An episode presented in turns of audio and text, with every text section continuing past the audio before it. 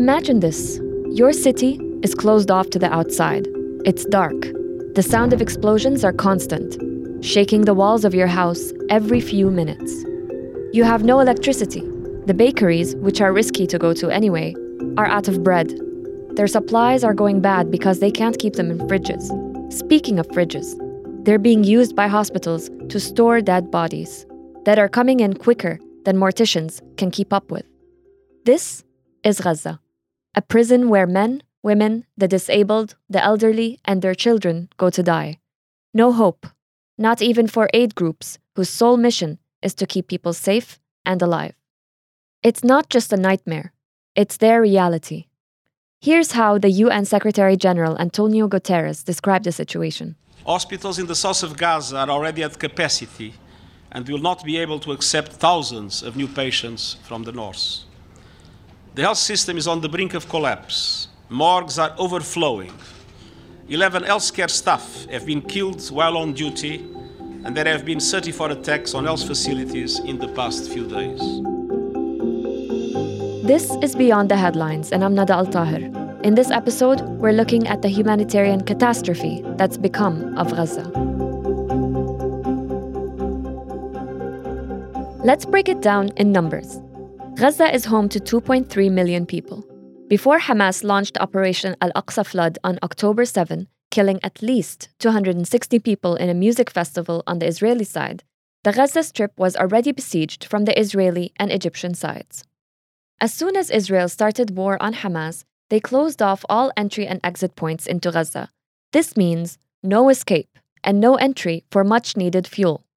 Gaza has one power plant which has effectively stopped working in its entirety within a few days. Then, Gaza went dark. The only thing powering hospitals are generators, which run on fuel that is likely to run out in a few hours and has already run out in several places. What we're hearing from people working in these hospitals is that they have never seen anything like this before. Mind you, these are the same people who have seen war after war after war for decades. They're saying bodies are coming in in pieces, Families are unable to recognize their next of kin, and the bodies are coming in faster than they can even bury them. There's no use in giving you an exact death toll because by the time you've listened to this podcast, it'll most likely have already gone up. But it stands at more than 2,800 people at the time of this recording on October 17, mostly civilians and hundreds of children, more than Russia has killed in an entire year in Ukraine, just to paint a picture. Many paramedics don't even know how their own families are doing. They're just working around the clock, many until death. This is Yasser Ali, one of the health workers at Al Aqsa Hospital, which has had to use ice cream fridges to keep corpses cold. The capacity of dead bodies refrigerators in hospitals could not accommodate the number of deaths that came to us. We had to use alternative refrigerators such as ice cream storage vehicles to put the dead bodies inside. Around 100 dead bodies came to the hospital every day. This is the first time we see this amount of deaths. Days ago, the Red Cross warned that hospitals will turn into morgues, and that, it seems, is where they are truly heading. This is Mohammed Al Fitiani, spokesman from the Palestinian Red Crescent. الوضع في قطاع غزة هو وضع كارثي من الناحية الإنسانية the situation in Gaza right now is a human catastrophe. This is what we are seeing from our operations in the Strip and from what has been reported from eyewitnesses as well. The Palestinian Red Crescent is offering its medical and assistance services in cooperation with hospitals, but now we are facing a number of challenges that could threaten the lives of many.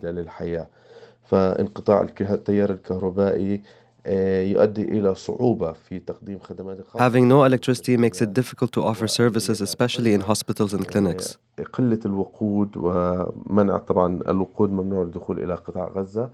There's a shortage in fuel as well. So far, we have used 80% of our fuel stocks for hospitals.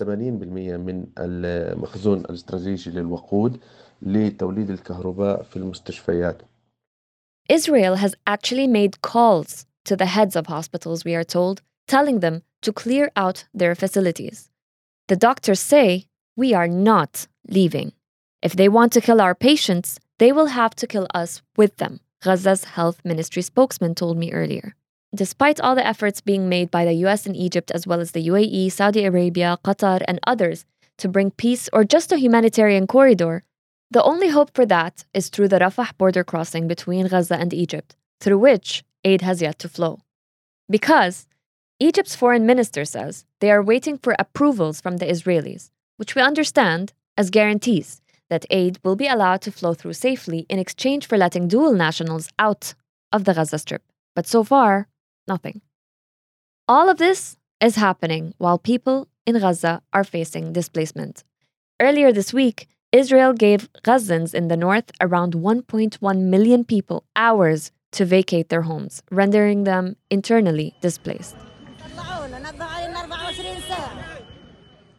What you just heard was a Gazan woman saying, They have kicked us out. Once again, history repeats itself.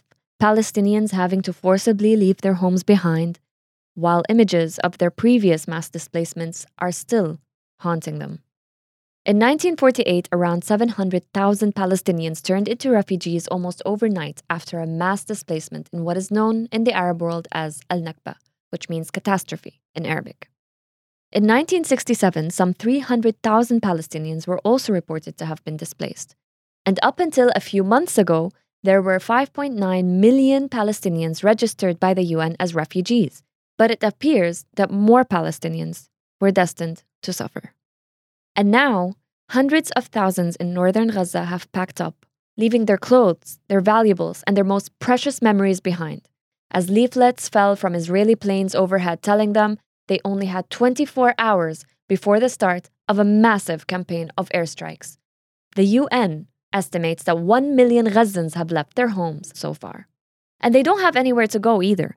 UN funded schools where people have taken shelter are overflowing with people, and in many, many cases, people are resorting to sheltering in relatives' homes, or even in their cars, or worse, on the streets.